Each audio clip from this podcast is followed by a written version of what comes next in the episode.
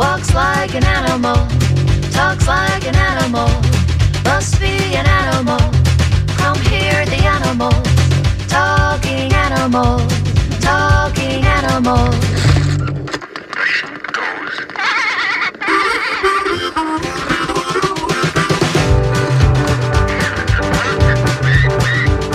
It walks like an animal, talks like animal,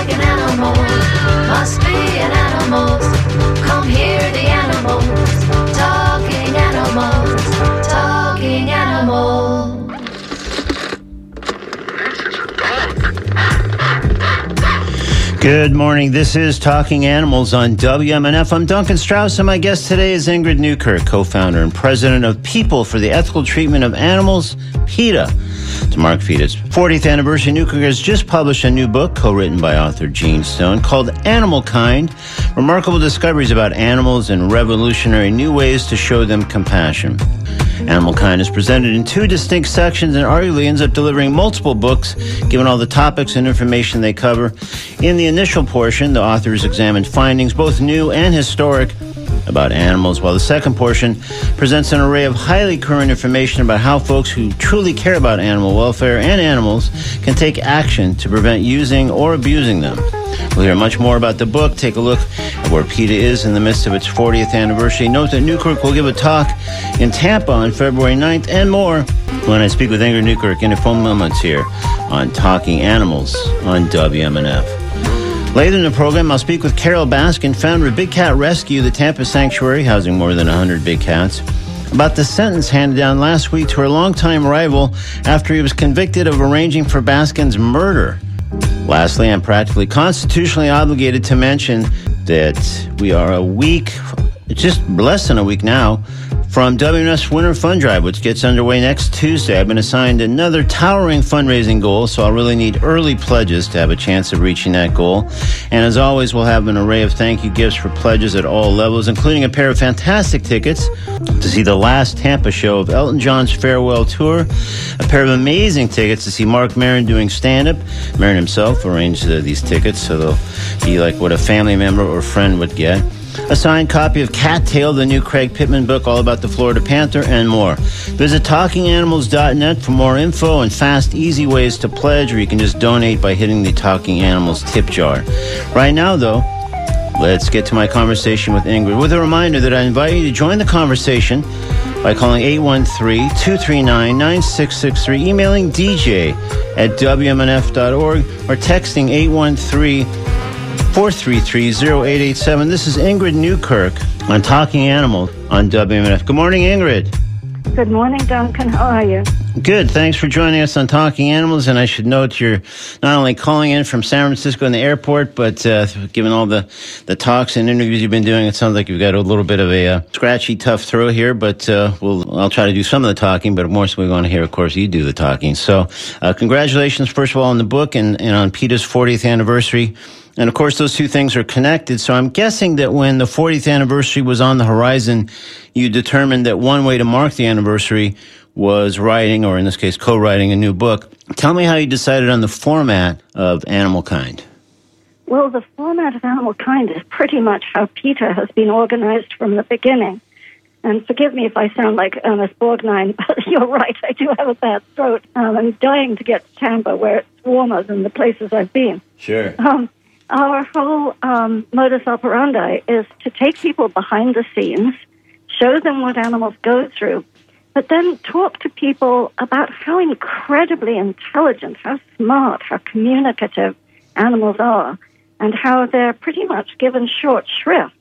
And so I wanted to collect as many interesting, jaw dropping facts as I could about animals. And even though I collect them all the time, I learned a lot writing this book. And then the second part, as you mentioned, is to say, well, now you know how animals love, how they're full of emotion, and all the things that they do. Here are some easy ways that you can let those, that new understanding perhaps, inform your daily habits and make a real difference. And I think society is ready for that now. You see that all around us. Well, I want to develop those two elements a little bit more in a sec, but I'm curious how much consideration was given to, since this book does coincide, of course, with the 40th anniversary, how much thought was given to presenting either a history of PETA or an account of the organization's, uh, say, key accomplishments over those decades, as opposed to what you ended up deciding on? Well, actually, it doesn't have much of that. It's really not for people who are curious about PETA. Yeah. It's for people who are curious about animals. Right. I thought it was a great time to actually, because I mean, nowadays you can't go out of the door without falling over a sign that says vegan this or vegan that. And the big circus, you know, Ringling Brothers' biggest circus in the world. Kids used to run out on the, to the street to see it. Nobody wants it anymore. It's gone. Yeah. And so you've got clothing that comes in all sorts of types without taking it from animal facts. So I thought this is the time to just really say what PETA is about is showing us that humans aren't that special. I mean, we are in some ways, but we also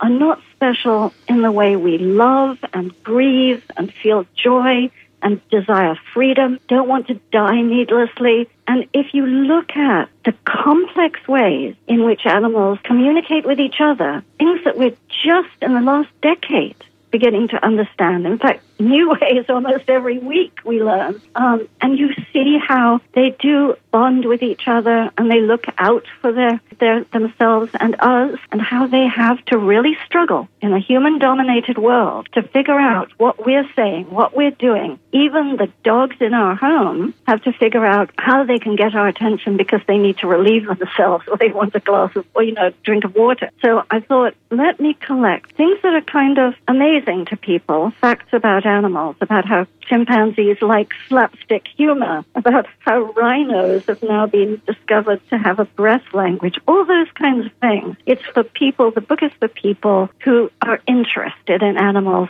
or curious about animals. It's not really about PETA, although in the book, you're right, I do mention things that we have accomplished at PETA, like stopping the use of animals in car crash tests, because now we have um, mannequins, we have car crash dummies. Well, that's the thing. I mean, I think some folks hearing that you had a new book out, notwithstanding the title, might have expected sort of more of a polemic, but it really is th- this kind of array of information.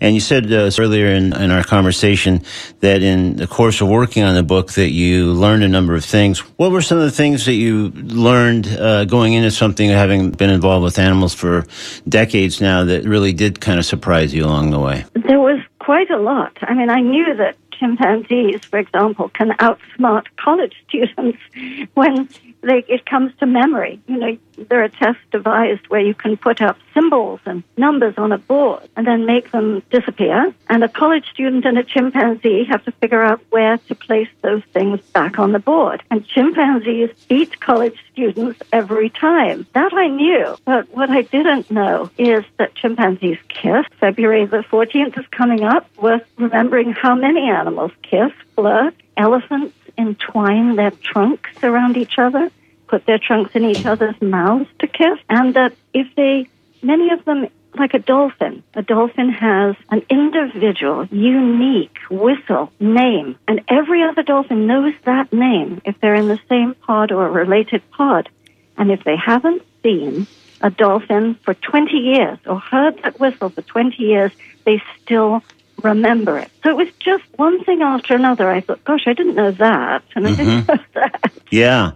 Well, also too, there's a whole uh, part of that first section of the book. There's a, a chapter devoted to navigation, which uh, in itself I think is fascinating. And sometimes it's easy to take things for granted. Uh, when I was driving over here the, this morning, I was thinking I grew up in Southern California, sort of between uh, L.A. and San Diego, so not far from where the swallows uh, famously come back to San Juan Capistrano each year. And you don't. People would talk about that. It would be the inevitable newspaper article each year, but you don't really think about how remarkable that is until you get some distance. And then you start thinking about whales and their migrations or the Great Migration in, in Africa. And you just think, that is, uh, the more I think about this, this is absolutely remarkable that they do this. They know exactly where to go, when to go, have little or no snags along the way. And it's, it's, it's, it's its own phenomenon, but again, easy to overlook if you're not really focused. Oh, absolutely. I mean, we don't think about it or we take it for granted. But if you look carefully, I mean, so many animals, from turtles to various birds, navigate by low frequency radio waves or the night sky or the Earth's magnetic field. We have GPS, we have satellites, we can ask people directions. We don't use any of those things. We're hopelessly lost if we if we lose those those uh, uh, crutches, really. Yeah. But these animals know when to go. I have Duncan. There's a crow who has one foot. She has two legs, but she has one foot. I don't know how she lost it, but she comes by my office window in Washington all the time, and I feed her.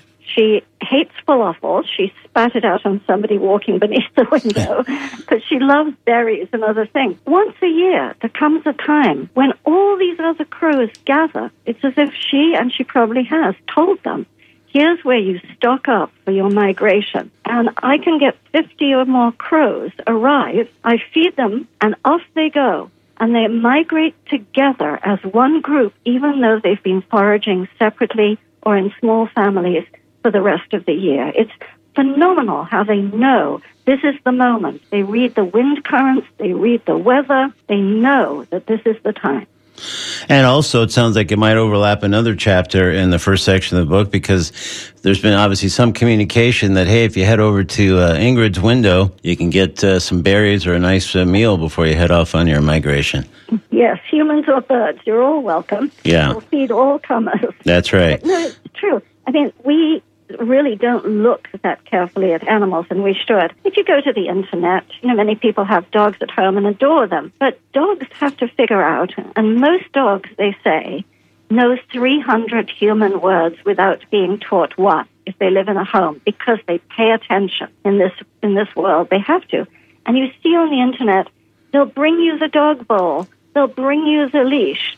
They're trying to communicate with you. Look, I can't speak your language, you can't speak mine, but this is what I need or want right now. And horses, actually in Finland, I love this. It's so cold, and they have been taught to tap a symbol that's on a fence to say, I'm cold, I'd like a blanket on. And people put a blanket on, and then if they're too warm, which I don't even understand how that's possible in Finland, they tap another symbol to have the blanket taken off. So they figure things out, you know? Yeah.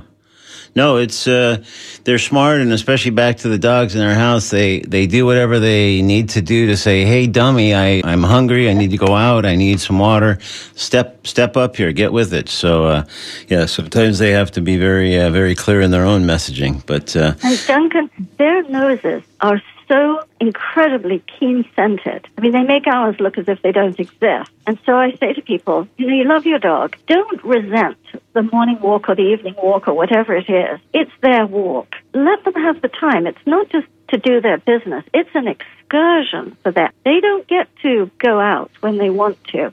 So take the time, chuck the phone aside, and just wait and let them smell whatever they want to smell because that means a lot to them. It's like us getting on the internet to read the news or listening to the radio to get the news. That there new, smelling the bushes, seeing which other animals have come that way. We're incapable. We have no idea who walked that way. They know every single person and what kind of health they were in, how long ago it was.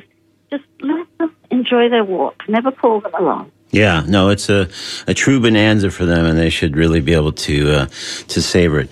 This is Talking Animals on WMNF. I'm Duncan Strauss. If you just joined us, my guest is Ingrid Newkirk, co- the co-founder and president of People for the Ethical Treatment of Animals, PETA. She's just published a new book co-written with Gene Stone called Animalkind, Remarkable Discoveries About Animals and Revolutionary New Ways to Show Them Compassion. She'll be giving a talk at the Vault in Tampa on February 9th. Meanwhile, if you'd like to ask her a question or offer a comment, please call 813 239 9663. Email DJ at WMNF.org or text 813 433 0885. So, anniversaries, uh, Ingrid, are often a time for reflection. If required to limit it to three, and, and you are indeed limited to three, what would you point to as PETA's accomplishments that, of which you're most proud? You mentioned one or two already, but if you had to really uh, reduce it down to the top three, what would those be? It's tough. And on our website, I must say, if I can plug this, there is an enormous list of victories. We mentioned stopping all car crash tests worldwide on animals Yeah. and substituting dummies. I think that is a major accomplishment because so many animals we just slammed into a wall to see if the steering wheel held up. I mean, it didn't have to be done. Um, I do believe we also mentioned Ringling being closed down. Nowadays, we are managing to get um, laws passed to ban the bullhook, to ban wild animals used in circuses. They don't want to stand on their heads and wear stupid headdresses. They belong in the wild. And nowadays, people appreciate that. I do think that working with the Environmental Protection Agency recently to get them finally to think, yes, your scientists are right. We have 19 scientists on staff just in toxicology. To- It isn't right to continue in this day and age, 2020, we're still poisoning mice and monkeys and dogs just to test chemicals. We now have high speed computers. So we have managed to get the EPA to work with us and they are stepping away. They have a game plan to end the use of animals in poisoning toxicity tests. That is fantastic. But if I could point to one, I think pushing the envelope, especially in the courts, um, we brought a lawsuit challenging the uh, confinement of orcas, way they're kept at SeaWorld in those cement tanks, deprived of being out in the ocean, deprived of being with their pods, wearing their teeth down to the nubs by chewing on the metal gratings that are under the water. And we said the 13th Amendment of the United States Constitution prohibits the institution of slavery. And it doesn't say who, it just says the institution of slavery.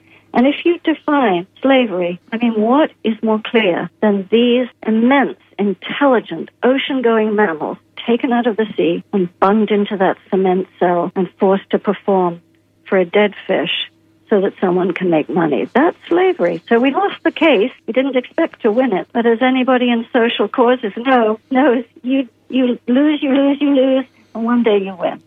Right. Sometimes the the tiny uh, path towards victory are in those initial uh, losses, especially when it comes to uh, uh, suing or, or litigation of that kind. Continuing kind of the theme of just reflecting in the course of an anniversary, looking across that vast forty year timeline, what are some things you see that you might wish you or PETA had done differently, whether it's campaigns, policy positions, media statements, or anything else? Well, Duncan, we have stayed absolutely true to our founding purpose, which is the belief, which back then was really um, laughed at, that animals are not ours. They're not things. They're not living burglar alarms or cheap tools for research. They're not ours to use and abuse. They're like other nations. There are other kinds of living beings like us. They're one animal among many. And if we took Biology 101, we know that we are an animal too. They have talents, we have talents, but we all have love and emotions and interests and so on, and we share a lot of those. So people would just say, oh, just that's rubbish. Today, especially among young people, there is an understanding of that, and we have soldiered on with that idea that whenever you're doing something that even is unwittingly cruel, and people never knew back when we started that cosmetics were tested in rabbits' eyes, they never knew about factory farms. They didn't know about fur, where it comes from, the horror of that. But now they do, and we're still saying the same thing, which is if you know that something is cruel, if your eyes are opened to it, let us help you. Let us point out, and I do this in Animalkind, let us point out all the wonderful, compassionate options that are available to you. So I think I've pretty much stayed on focus our time, even when we've had to be very gimmicky to get in the news, even when we've had to, you know, make pretty much fools of ourselves uh, to make a point. We have managed to keep going in that way. Well, I'd like to follow up on that then, because yeah, as you say, on the one, uh, you stayed true, but especially over 40 years, any kind of organization or person changes, evolves, and earlier on, maybe they do things or take positions that in a later period they simply wouldn't. Uh, for instance, I have a 16 year old son, and one of the duties of a teenage boy apparently is to sometimes say provocative things, maybe even inflammatory things, partly because he's a fledgling and partly to test boundaries. So I was thinking about this in, in preparing to speak with you. I'm not merely likening PETA to a surly 16 uh, year old boy, but as you take stock of the organization's history, I have to believe, and you kind of alluded to it a little bit a moment ago, that there have been more than a few instances where PETA's position or campaign was deliberately provocative just to generate media attention, if nothing else, or, or, or for some other uh, objective? Well, yes, it's definitely to generate media attention. You're absolutely right. And sometimes, especially given how the media has changed, as you know, over the years, we've had to be fairly provocative. One thing that people will say, oh, PETA is so extreme. And you think, hang on a minute, taking an animal who's minding their own business and deciding to string them up by a leg and cut their throat because you want a sandwich out of their flesh, that, to me, is pretty extreme. So if we have to do, you know, I'd, I'd rather go naked than wear fur, or we have, it's to make sure that someone pays attention. And it's not just for doing its sake, it's always to spark conversation. And it does. Even if people say, oh, those PETA people, did you see what they did today? And then they talk about it. And someone will say, well, actually, you know, they have a point because I saw, and the conversation goes from there. I don't think we have to do some of the things we used to have to do because society has moved on. But we have had to be. I mean, we've crawled along the pavement covered in fake blood outside fur stores. We don't have to do that anymore because Galliano, Gucci, Donna Karan, Versace, nobody, nobody designs fur anymore. But it took to get us to the point where enough people had seen the undercover footage that we've shot and had heard what was happening to the animals that they said, I don't want it anymore. So it does sound like there's the sense of being a provocateur collectively for a number of years. Maybe the focus of what those provocative campaigns or statements has, has changed. But sometimes, again, back to your um, earlier answer of, of staying true, I mean, the thing you mentioned is, I guess, a good example. I'd rather go naked than wear fur. I mean, it does seem like in 2020, just barely 2020, but still, uh, or even just in 2019, that using naked women in a campaign just feels like, well, among its problems is it's antiquated, but there's deeper problems than that that I'm sure you've heard and read about and I guess don't accept. Well, no, actually, I do accept because I've been a feminist since the beginning. When I was 18, 17, for women's rights, for equal pay, and not to be the person in the office that every man thought they could ask to bring them coffee. Mm-hmm. no, I do understand it, and I'm delighted with Me Too. I mean, it's ripped the lid off things, and so we've had to rethink. You're absolutely right. We've had to reevaluate, and that's been modifying as time goes on. I mean, we used to have the lettuce ladies. We still have the lettuce ladies, but the lettuce ladies used to wear skimpy lettuce bikinis. That time has long passed. Nobody thought any of it, anything of it at the time, except it was fun. And we had, you know, guys do it, but nobody paid any attention to them when they were wearing skimpy things. Um, but no, we modified it so they were wearing lettuce dresses and so on. And now I don't think we need anything like that because, again, you know, people are clued in. They've seen enough, and the moment has passed to do, do to do that with uh, women. But let me just say this: no woman was ever exploited because everybody was a volunteer, and this may not bear much thinking about, but I've been naked even 10 years ago, and I'm now 70, so it wasn't a sexist thing. It was just like Lady Godiva, is I'm protesting here. And in many cases, it was just like, I am reduced to doing this because you're not paying attention. Yeah, well, I think the intended messaging in some cases and the messaging that was received because of feminism and other sort of obstacles uh, for that message to come through, I guess the way you and others at PETA intended, that's maybe where things went awry with some of those campaigns. You're right. I mean, people, we got a lot of criticism from, I guess it was third wave or whatever wave feminists, who, unlike earlier feminists who believed, don't tell me that I should cover up. If I want to take my clothes off, this is Afghanistan, I can. You know, it used to be brothers and husbands and fathers told women, you dress respect, uh, respectably, you wear things below your knee, you cover your shoulders, you don't show your breasts, you do. And waves of feminism after that feminists said, "Don't tell me. I, if I want to take all my clothes off, I can. I'm not, you know, it's not up to you to decide. It's up to me." And so that was the sort of Lady Godiva-ish stage. Then it's moved on, and now we have Me Too, which I mean makes it absolutely anathema, and I'm so glad to have to do anything like that to get attention. But in its time, everybody had to have a look. Kim Basinger, I'd rather go naked. Eva Mendes, I'd rather go naked.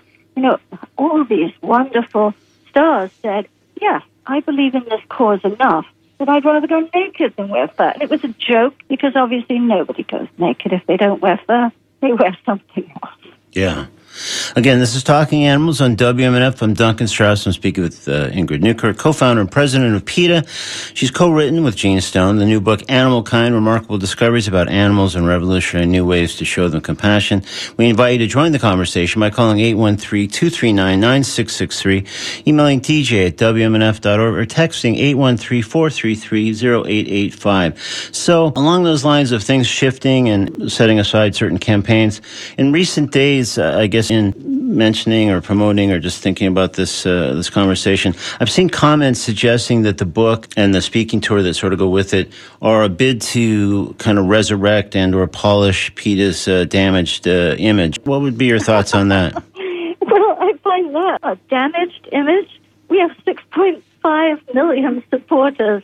We have the biggest youth movement in the country for uh, kids care about animals. And I mean, people throw stones. I have trolls. If we post something that's really about kindness and being understanding of animals, being respectful, somebody will post, you know, sizzling bacon. I mean, that's what we're reduced to these days. So I don't take that seriously at all because I read the mail and everyone is saying, thank you, thank you. I'm so glad you have mentors to help me make these transitions. I'm so glad you have materials.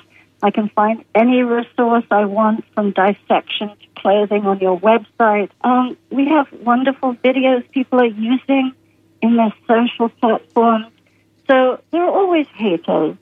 And I think you can trace a lot of them back to the meat industry, the circus industry, the fur industry, the, some of the people who have been using animals in experiments for years, like in the forced swim test, which we just stopped our victories speak for themselves, our numbers speak for themselves, and I don't buy that for a second. Okay. And how is there any way to, to when you say about the six plus million uh, members, is there any way to track or quantify what kind of churn there might have been? Like, I, I get the sense, and again, I've heard from all kinds of people just in recent days, only anecdotally, obviously, in this case, but that people who have been PETA members and uh, supporters uh, who are not now. So I make I make I can't help but wonder about that six plus million number. If people have come and gone, and, and especially some large number have gone over the years, even if the numbers are, are sizable at the moment. I really don't know who you're hearing from, but I think that somebody has clued you into some sort of nasty line because yes, it's all very trackable and you can see our numbers on Twitter, on Facebook, all those things are right there for the uh, looking. Um, and I mean, we know how much mail we send out, how many uh, vegan starter kits are downloaded, that the SynFrog, which we just spent $150,000 to develop, the synthetic frog that's going into schools is getting great press. It's everywhere. Teachers are excited. Students are excited. I mean, we see all these things happening every day. Just look at the victories, and you will be, I, I guarantee, impressed. So there may be some snarking people out there. I've read some things where people say, I worked at PETA and all they care about is animals. And I think, right, that's why we have, we give people a week off at Christmas. They can take off if their animals are sick. It's considered normal sick leave time. We have a lunch program. Yeah, oh, so many things. So I think, yes, if someone's fired, they're going to be disgruntled. And I think anybody who runs an organization knows that. But in Animalkind, which is not about PETA, it's about what you can do and how much your power of the purse makes a difference. Um, it's all positive. It's all exciting. And PETA is all about positivity. Okay, well, let's get some callers involved, and then we'll come back to a few more of my own questions. Hi, you're on Talking Animals with Ingrid Newkirk. Why, why they believe in putting down pit puppies and adult pit. Sorry, I think we missed the very first part of your thing. I, I don't think we had your call engaged at the, at the, very beginning. Can you just repeat the very beginning of what you said? I'm sorry. Sure. Um, could you have the guest explain why PETA believes in putting down pit bulls um, upon entrance to the shelter, even well-behaved pit bulls? Well, this is one of those things. Um, thank you for being concerned. Pit bulls are absolutely the most abused animals there are. You know, they're used by pimps and dog fighters and everybody else. We run one shelter, just one. It's in a low income area at the North Carolina Virginia border. And if you go online to PETA.org, you will see all the pit bulls we help and all the pit bulls that disgusting living conditions out there on a chain 24 7 in the heart of winter, in the blazing heat of summer, on what we do for them one of the things we do, we don't believe in just, you know, wantonly going around and um, euthanizing pit bulls. What we do is recognize that um, pit bulls need everything that they can get. We, we don't advocate for people to breed pit bulls. Uh, we don't advocate for people to have pit bulls, although the shelters are full of them, if there is another option. Because there are problems with many pit bulls because of the way they've been brought up and because how they were bred. But let me just say this. this one video called 100 Pit Bulls in 100 Seconds, and you can see 100 pit bulls in abominable living conditions that we find in our neighborhood. We provide free dog houses, free straw during the winter, a lightweight tie out for them instead of a heavy chain. And sometimes those chains weigh more than the dogs themselves. And we spay and neuter any pit bull free of charge because an ounce of prevention is worth a pound of cure. But yes, if there's an aggressive pit bull, if there is a pit bull with nowhere to go, then we will advocate euthanasia, no question. All right, caller, thank you. You brought up PETA's shelter, which uh, some people may not even be aware of. Now, is there a, a procedure there for determining whether an animal will be put up for adoption or be euthanized? Of course. I mean, how could you run a shelter with without it? Well, that, yeah, I just I've never seen anything stated, and and uh, Yeah. I haven't seen the the new the 2019 statistics for the shelter, but I just like to run down the 2018 numbers for a second, see if they sound right to you.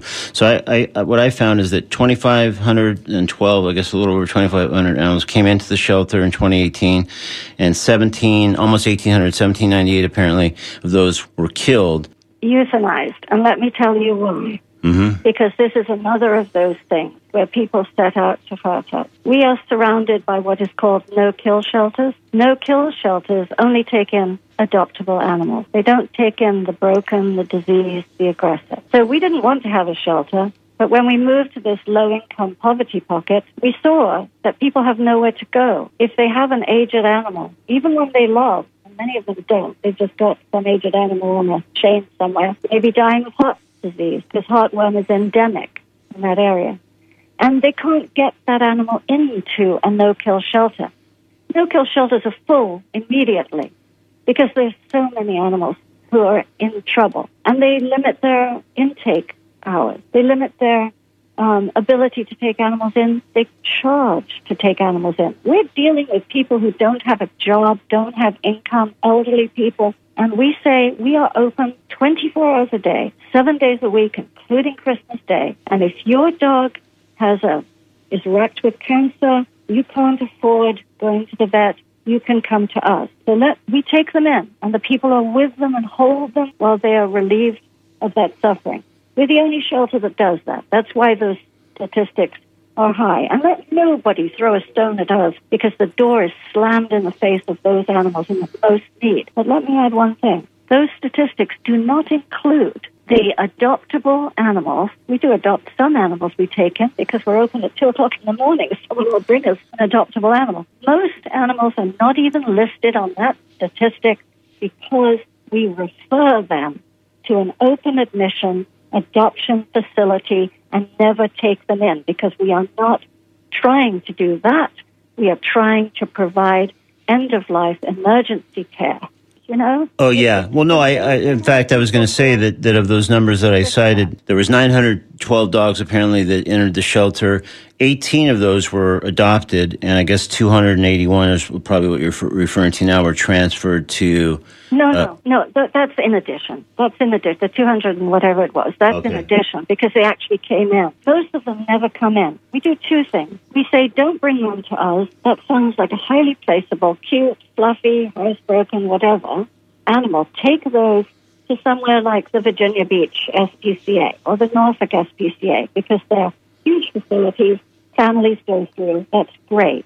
We also advise people who are about to give up their animal and stop it by giving them um, information on limited, uh, on how they can house train, on how they can deal with aggression, on where they can find subsidized veterinary care if possible, those kinds of things. But we do something that I wish somebody would pay attention to. We save more animals, including pit bulls, than any of them because we operate four mobile spay and neuter clinics, and an ounce of prevention is worth a pound of cure. We have sterilized over 150,000 animals who are not contributing to the unwanted animal crisis. Okay, so um, let's see if we can get. We're starting to run out of time here, but let's see if we can get another caller involved. Hi, you're on Talking Animals with Ingrid Newkirk. Yes, hello. Hello. Um, I'm, I have a complaint about animal services. Uh, I live in Riverview, and it's kind of a low income area on a dead end street. And on each side of me is two cases of animal abuse and cruelty. And I've been trying.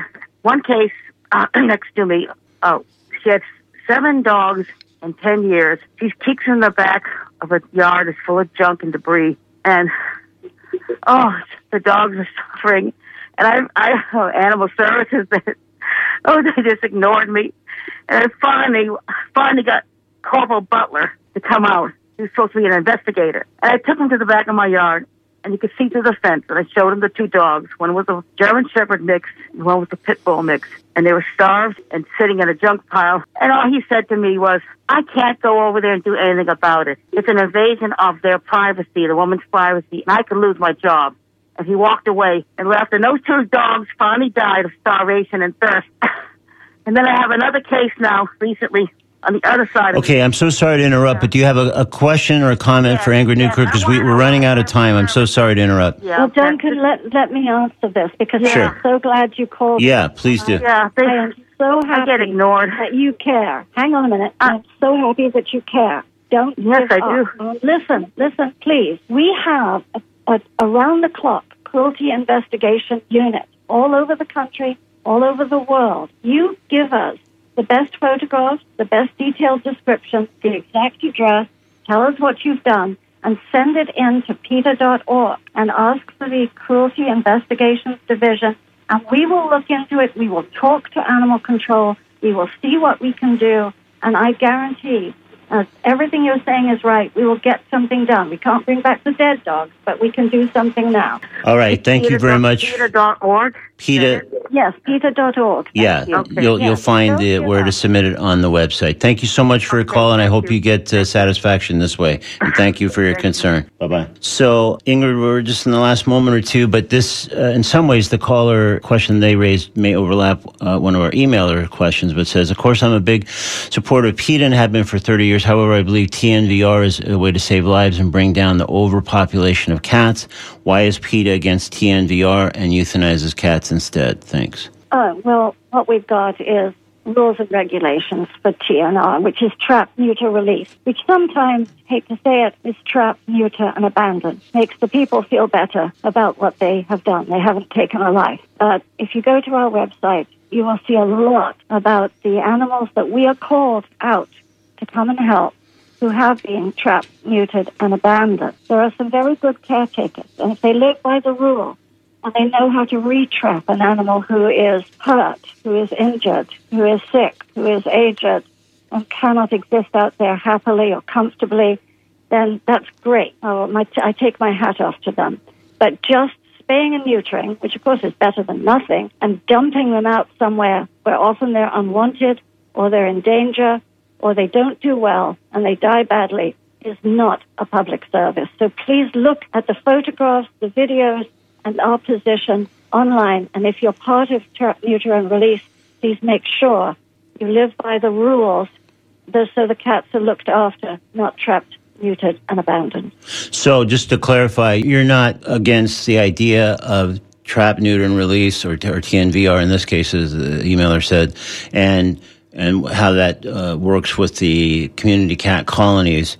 You're saying just be careful and take it case by case, depending on what that cat might, where that cat might be returned to, and what their circumstance would be. Do I Yeah. do I have that right? We have, Duncan, in Washington, D.C., there are 340 what they call cat feeding stations. Cats need more than feed.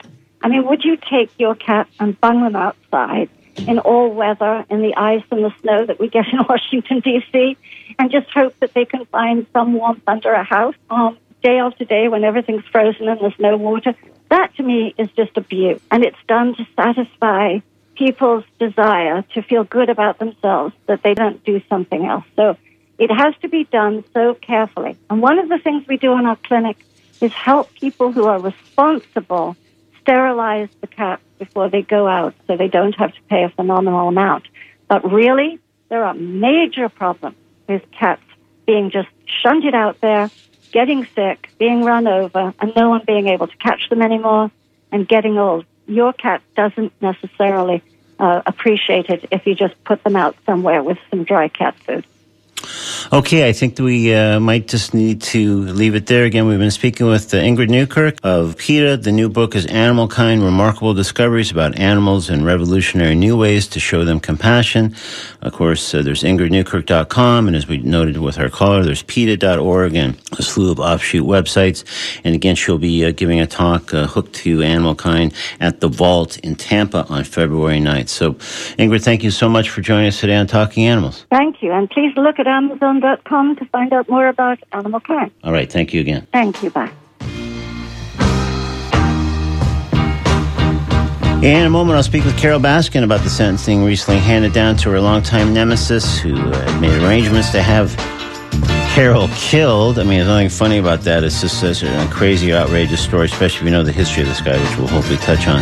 Right now, though, we're going to step into the comedy corner. As with some of the animal songs we play, some of the animal comedy pieces we present can be a bit metaphorical. Case in point, this panel piece we're calling Horse in a Hospital by John Mulaney in today's Comedy Corner, Talking Animals on WMNF. We like David Bowie we don't understand taxes, so we're, we're liberal people, you know what I mean? Yeah, sure. So we explained that to them, and uh, they said, Are you sad? Are you scared? Are you sad? Are you scared? I thought, No, we're not like sad, you know, I'm like kind of an optimistic person about it all. So I tried to explain that to them. Yeah. That to me, it's like, um, it's like there's a horse loose in a hospital. like, like I, I think I think everything's gonna be okay, but I have no idea what's gonna happen next. And like none of you know either. Like we've all never not known together. And on the news, they try to get people, they're like, we have a man here who once saw a bird in an airport. It's like, get the hell out of here. This is a horse loose in a hospital. And we're all like, it's not good. There are worse things. But there are worse things. Yes, but it's Yes. confusing Yes. because every day we just have to follow the horse. And some days it's like the horse used the elevator. You're like, is the horse. You know, those days where you're like, is the horse smart? And then we're all just like, why hasn't the horse catcher caught the horse? And then the horse is like, I have fired the horse catcher. And you're like, that shouldn't be a thing. That was John Mulaney with a piece called Horse in a Hospital from a visit to the Stephen Colbert Show. Now let's speak with Carole Baskin about the bizarre case of the attempted murder for hire, the conviction of her longtime rival uh, in this case, and the apparent resolution with that rival now sentenced to a long stint in prison. This is Carole Baskin back on Talking Animals on WMNF. Good morning, Carole. Hi, Duncan. So glad to see you again. Thanks. Thanks for uh, joining us. And uh, so maybe you could give us, uh, to start off here, a quick overview of the rivalry, if that's even the right word, uh, and how it turned so dark. Back in 2009, I was looking online for people who were doing cub petting, where they would take cubs out to malls and pimp them out to people for $20 a piece. And what I found was there were 21 different organizations that had different names, but it was all Joe Schreibvogel. And so I created a page at 911 Animal Abuse, and I listed all of his names so that when people were researching, they could see that his bad USDA inspections were all him on all of these different operations. And so what he tried to do was change his name of his traveling show to Big Cat Rescue Entertainment and confuse people to thinking it was us. And so we had to sue him to make him stop, and we got a million dollar judgment against him. And that just ticked him off even further. And so he started trying to whip all of his minions, people who believe in having big cats in backyards and using them for cub petting. He tried to whip them into a frenzy, saying I was going to come to their house and steal all their animals and that they just had to kill me to make me stop. And he couldn't get anybody to do that. So he finally ended up paying a guy $3,000 to kill me. And that guy failed, and so he hired another person to kill me, and that person was an FBI undercover agent. and so he ended up being caught in 2018 and convicted in 2019 of two counts of murder for hire and 17 counts of illegal trafficking in tigers. It's such a crazy, dark doozy that it's uh, really hard. I mean, I, I, don't know if you could have made something up as improbable as this. And, and along the way, uh, there was certainly clearly no love lost. At one time, Joe um, called in during one of our interviews uh, here on Talking Animals, and not surprisingly, it quickly became contentious. But gosh, it just uh, it just seems so nutty and extreme. But how did you first hear, especially about the attempt number one? I mean, when did you first know that, that it, in Joe's mind at least, that it had gotten this extreme? Well, I knew that he was trying to get people to rape me, to break my legs, to break my neck, to slit my throat, to shoot me with a crossbow. I mean, all that kind of stuff he was posting on Facebook and on YouTube trying to get people to do it. So I've known about that since 2009. But as far as him actually paying somebody to do it, I didn't know about that until the FBI contacted my husband in November of 2017 and said that I should lay low. And so they were trying to um, arrest the guy who was headed they thought he was headed here on a Greyhound bus, and they had an undercover informant that was keeping tabs on everything, but they lost track of him. So um, we didn't know for sure what had happened to him except that it was obvious that I wasn't dead, and Joe knew it, and so that's why he had to hire somebody else, and that was when he hired the FBI agent. Wow. I mean, again, some of the stuff that's so improbable about this is that I guess maybe in the wake of the first one, maybe this was sort of almost inevitably by design it would go this way.